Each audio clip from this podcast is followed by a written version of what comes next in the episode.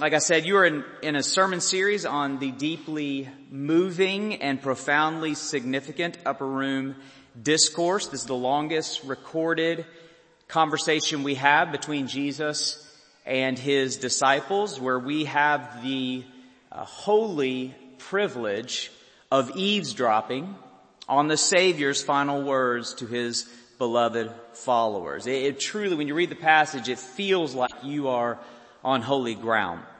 There is a lot going on in the passage that I just read, and um, I'm not going to be able to exhaust it all. Perhaps Andy can uh, revisit with revisit the passage with you again, but there is one repeated theme that I've chosen to focus on in detail together this morning, and it has to do with love.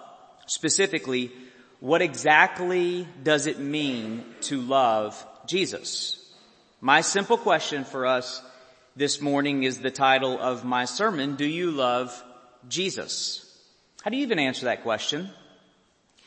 Uh, we live in a time, we live in an age governed by what uh, philosopher Charles Taylor calls the ethics of authenticity.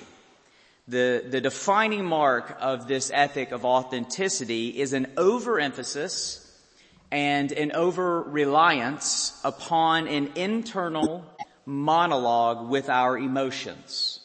An introspective quest for authentic feelings. And so when I ask the question, do you love Jesus. The first place we are tempted to turn for an answer are the feelings we feel, the emotions we experience. But this is a frustrating place for us to turn because feelings are notoriously fickle and elusive. If our emotions determine our love for Jesus, well then our love for Jesus really becomes a precarious journey. But thankfully, this is not how Jesus defines love in our passage. His definition of love is refreshingly simple and tangible, though admittedly challenging. I want to concentrate on a statement that Jesus repeats four times throughout the passage I just read. We see it in verses 15, 21, 23, and 24. In each of these verses, Jesus essentially says the same thing in four slightly different ways. But there are three words that he uses in each of these verses that get to the heart of the message that he is trying to convey about love. And so what I want to do is simply build my uh, three points around each of those three words.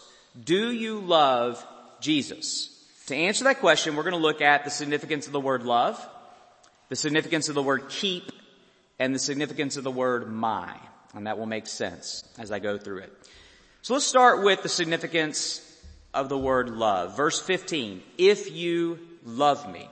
Verse 21, he it is who loves me. Verse 23, if anyone loves me. Verse 24, whoever does not love me. Again, worded slightly different, but this, this is the one consistency. Jesus is interested in our love. And I want to remind us how unique that is, religiously speaking. We Christians take it for granted that we speak of our God with the language of love. Traditional religious concepts speak of God or gods with exclusively exalted, transcendent, reverent language. We praise God, we honor God, we worship God, we serve God, we submit to God, and so forth. And of course, all of these are true for the Christian. We praise Jesus, we honor Jesus, we serve and submit to Jesus, but that's not what Jesus singles out here. Jesus is pressing in on whether you love Him.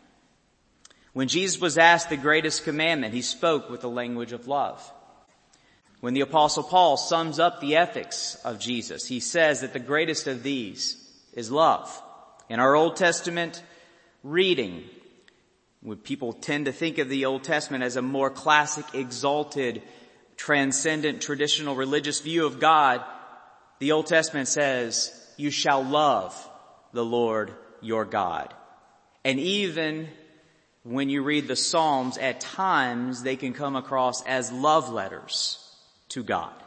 It is so clear in scripture that love is the highest aim and that is very unique to the Christian faith.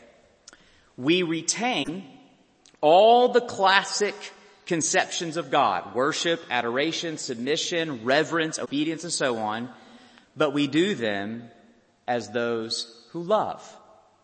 And what this speaks to is that distinct Christian concept of God and humanity in relationship. In our passage, Jesus isn't after adherers to a religion. He is after people in a relationship. He wants to know about their love because love is the language of relationship. One of the things I love about your culture uh, is is the whole royal family. I know that's such an American tourist thing to to like, but but but we admire that part, the nobility and and so forth of the royal family. Um, I'm not entirely sure if the crown is a controversial topic here, so I might be getting myself in trouble, but just, if so, blame it on typical dumb American preacher and his cultural sensitivity. But, Americans tend to do their politicians what, uh, the reason why I like the idea of royal family is Americans, uh, tend to turn their politicians into that to fill a cultural role. And so the truth is a nation uh, that that doesn't have something like the crown to admire does that to politicians, and it gets us all in trouble. We venerate uh, people like Donald instead of the crown, and that gets us in trouble. And this reverence for the crown, I think, is a good way to conceptualize stereotypical religious devotion. Last time Andy preached our church, he used an experience um, that he had as an illustration of paying his respects to the Queen after her death um, he walked into the sacred and reverent space and could not help getting carried away by the transcendence of the moment. He didn't plan to do this, but instinctively he found himself bowing at the sight of the exalted queen lying in state. And he naturally and appropriately connected that to our reverence to a holy exalted God. I completely agree. There's a very appropriate way to speak of the Christian God. But we must take it even further. We are not Andy Longwy in that scene. We are William and Kate, George and Charlotte. They approach that moment with the same transcendent reverence. They too bow as they should, but differently. Attending to their reverence was love. Not just a distant love that I'm sure many of you may have had for your queen, but relational love, indeed familial love.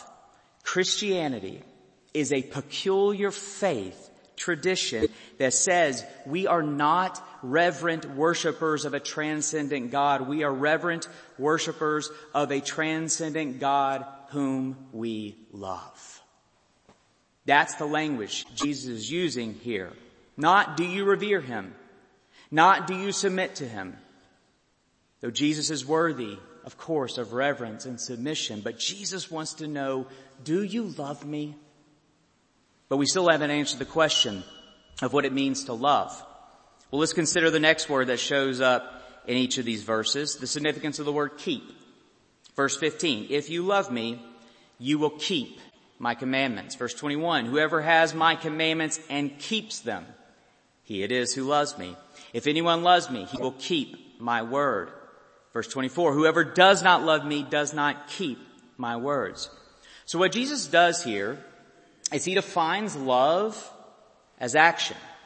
If you love him, then you will keep his commandments. You will obey him.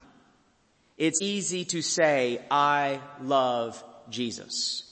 Many do. In fact, still in America, 70% of people would say that. It's easy to say, who can know if it's true? And love seems so nebulous that how can it even be defined or discerned? Jesus has an easy answer for us. Our obedience. Keep my commandments. People who love Jesus obey Jesus. It is not our obedience that secures our relationship with Jesus. That is by grace alone, through faith alone. But it is our obedience that authenticates our relationship with Jesus. Now this is very important for us to hear because it is my experience that we tend to look at one of two things to discern love for Jesus and neither of them are what Jesus is singling out here. Instead of obedience, we tend to look at either the mind or the emotions to discern love. In our tradition, and I say ours because I come from the Presbyterian Church in America that has much in common uh, with the Free Church over here, our Reformed Presbyterian tradition, we can easily define love by the mind, by our cognition. Of course I love Jesus. Look how much I know about him. Do you know how many Bible studies I've been to about Jesus? Do you know how many books I've read about Jesus? Do you know how many sermons and podcasts I've listened to about Jesus? Do you know how precise my theology is about Jesus? How can someone know so much about Jesus and not love him?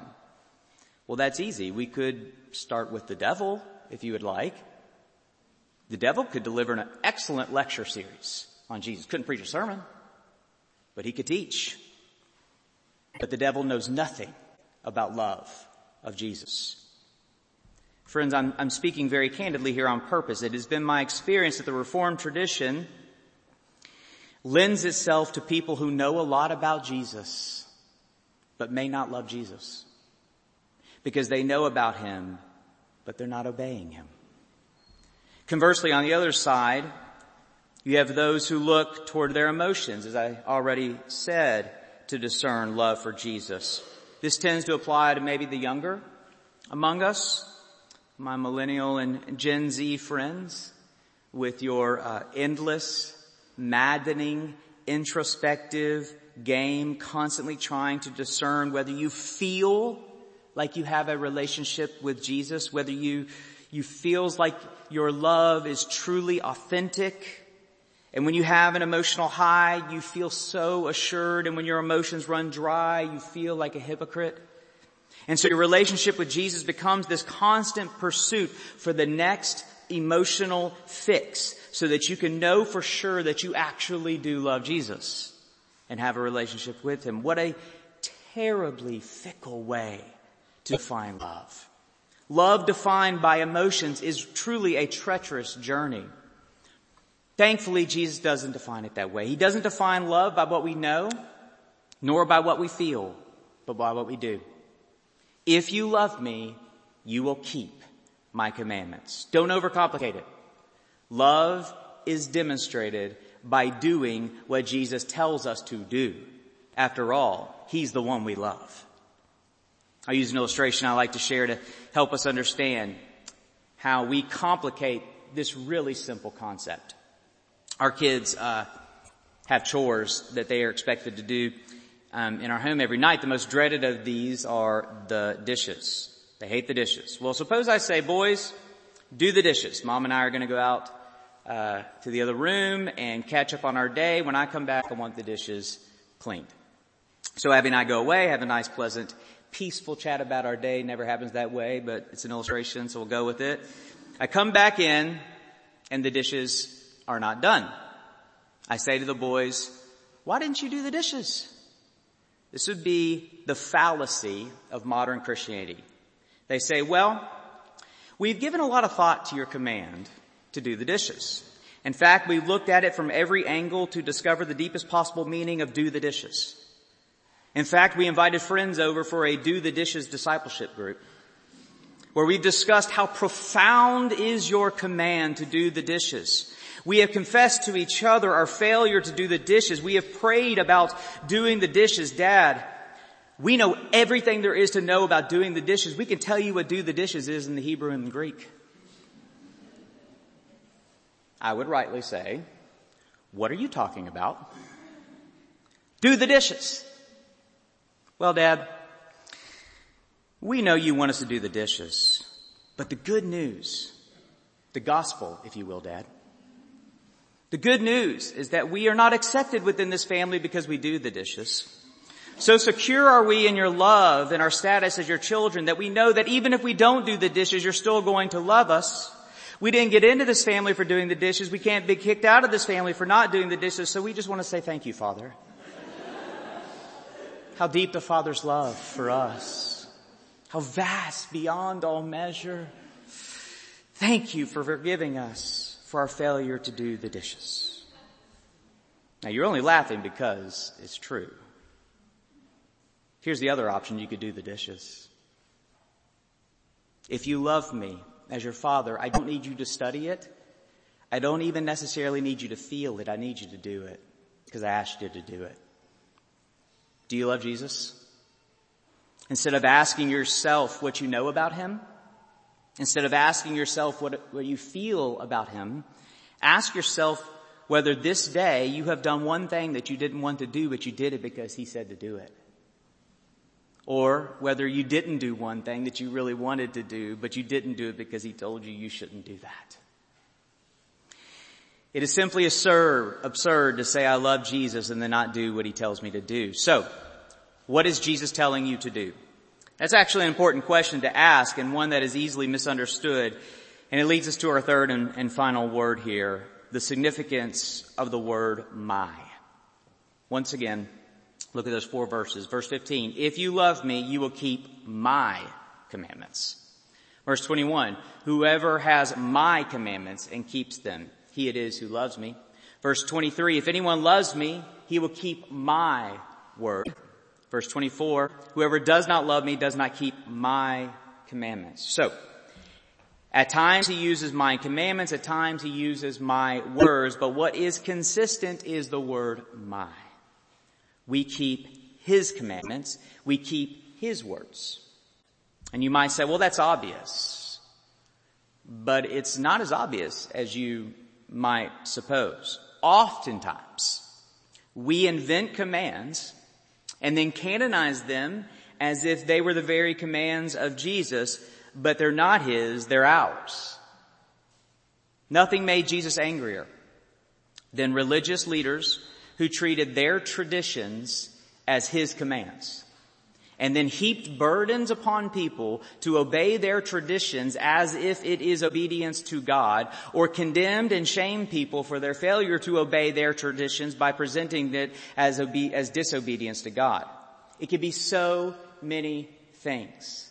I recently got in trouble by just pointing out the fact that America's divided political landscape, in that, in that context, we have turned our vote in an election to obeying the commands of God. A Christian must vote a certain way if they are to be obedient to Jesus. And nothing gets an American preacher in more trouble than simply suggesting that you are actually free to vote your conscience without sinning against God. That may seem strange to your context, but I'm sure your context has traditions and rules that you have canonized that I would find strange. All of us have a proclivity to treat our commands as the very commands of Jesus, but they're not His. And what got Jesus in trouble with the religious establishment of his day is he would break their commandments and traditions while perfectly obeying his Father. So we need to be very careful. I'm guarding the sermon here because it could, it could run you into deep places of either legalism or condemnation. We need to be very careful what we conceptualize as obedience. Jesus says, if you love, if you love me, you're going to keep my commandments. That means you can't take away from his commands and you can't add to his commands. Okay, well then what are his commands?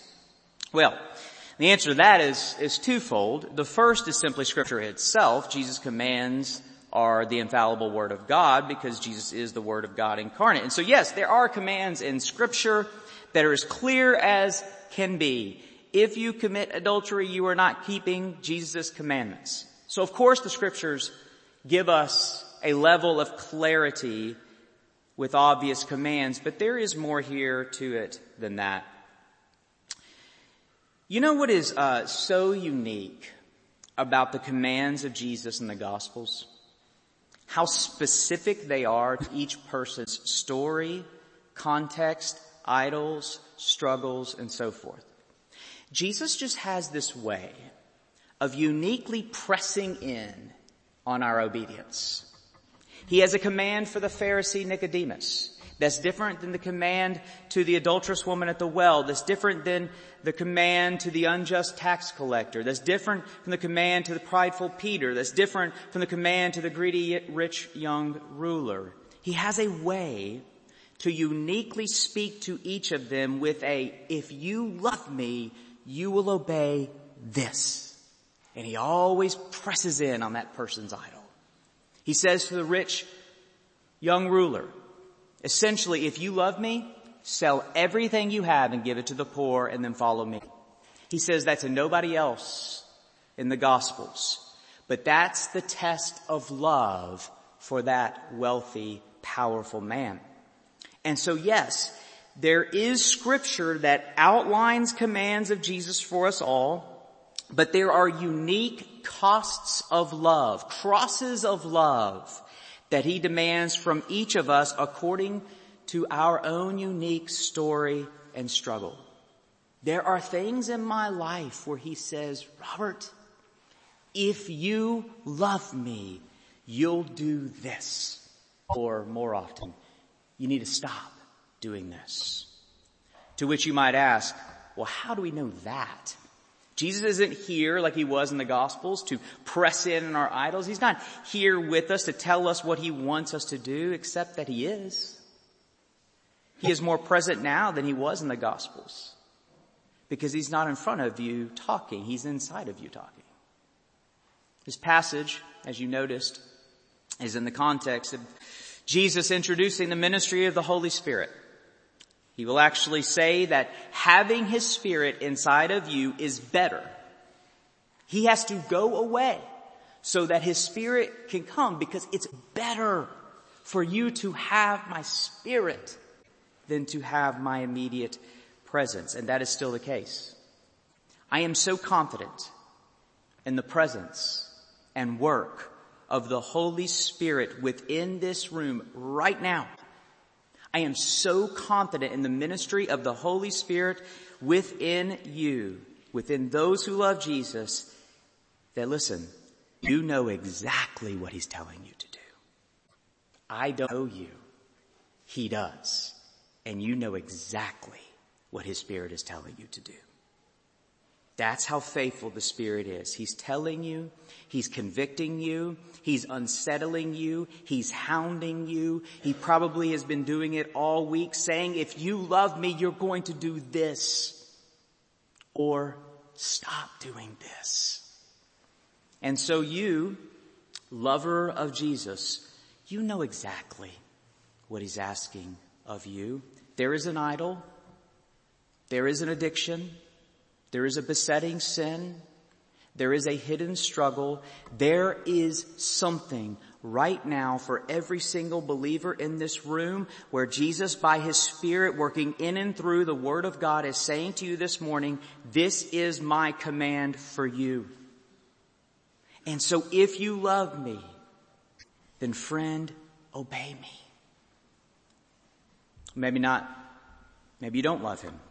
Maybe you never loved him. Maybe you've never wanted to do what Jesus commands and always just done what you want. Well, if you would allow me just to humbly press in a little bit, may I just point out the futility of that decision? How is life with you in charge of your life? How's that working out for you? How's that going? How is it going with you obeying you? If you're like every other person who has ever tried that and has the honesty to admit it, you obeying you turns into a disaster. It does for me every time. Have you considered Jesus' commands are good? Have you considered that life is found in obedience not to your wants and desires, but in obedience to your God for whom you're made? Oh, that you would wake up and finally admit the bitterness of your own ways. Or maybe you have loved him, but you've grown weary in your love. Maybe you love him, but your love has grown cold and all that is left is a faintly smoldering flicker of love and you fear you just don't have it in you anymore to obey Jesus? Well, to those who have no love, or those who need their love inflamed once again, I proclaim to you the one thing that evokes love for Jesus, and it is Jesus' love for you. We love because he first loves us. Verse 31 says, But I do as the Father has commanded me, so that the world may know that I love the Father. He just turned his own teachings on himself, hasn't he? I love the Father, so I'm going to do what the Father has told me to do. And what has the Father commanded? It was the will of the Lord to crush him. The Father commanded the suffering of the Son because he loves sinners. And the Son, inflamed with love for the Father, obeyed. Jesus perfectly loves the Father, and so Jesus does what the Father has asked him to do. The Son obediently bears the infinite costs of the cross. Yes, because he loves you, but more so because he loves the Father. And this is what the Father has asked because the Father loves you. Don't you love him for what he has done? The perfectly obedient love of Jesus has purchased your eternal salvation. Don't you love him? We're about to sing love so amazing, so divine. And it is. It is amazing and it is divine, but the hymn writer perfectly then says, demands my soul, my life, my all. O sinner, do you not love Jesus? Well, if you do, then obey him. Let me pray. Jesus, inflame our love for you with your love for us. Overwhelm us with your love that we might leave here with our hearts full of love for you, not just cognitively, not just emotionally, but obediently. Send us forth as those who love Jesus to obey the Jesus we love. Lord, as I said in the sermon, I am, I am so confident that you have every person in this room here for a reason, and it is for your Holy Spirit to press in on an issue of obedience. To press in like those holy moments in the Gospels where Jesus says, count the cost, do this, follow me, and to follow me, this is what it looks like. You have that for everyone in this room. And so we, we trust you, Holy Spirit, to be faithful, not just to convict, not just to reveal, but also to empower, motivated by love for the Savior, in the power of the Holy Spirit, we go forth to keep your commandments. May it be so, Lord Jesus, for your name's sake we pray. Amen.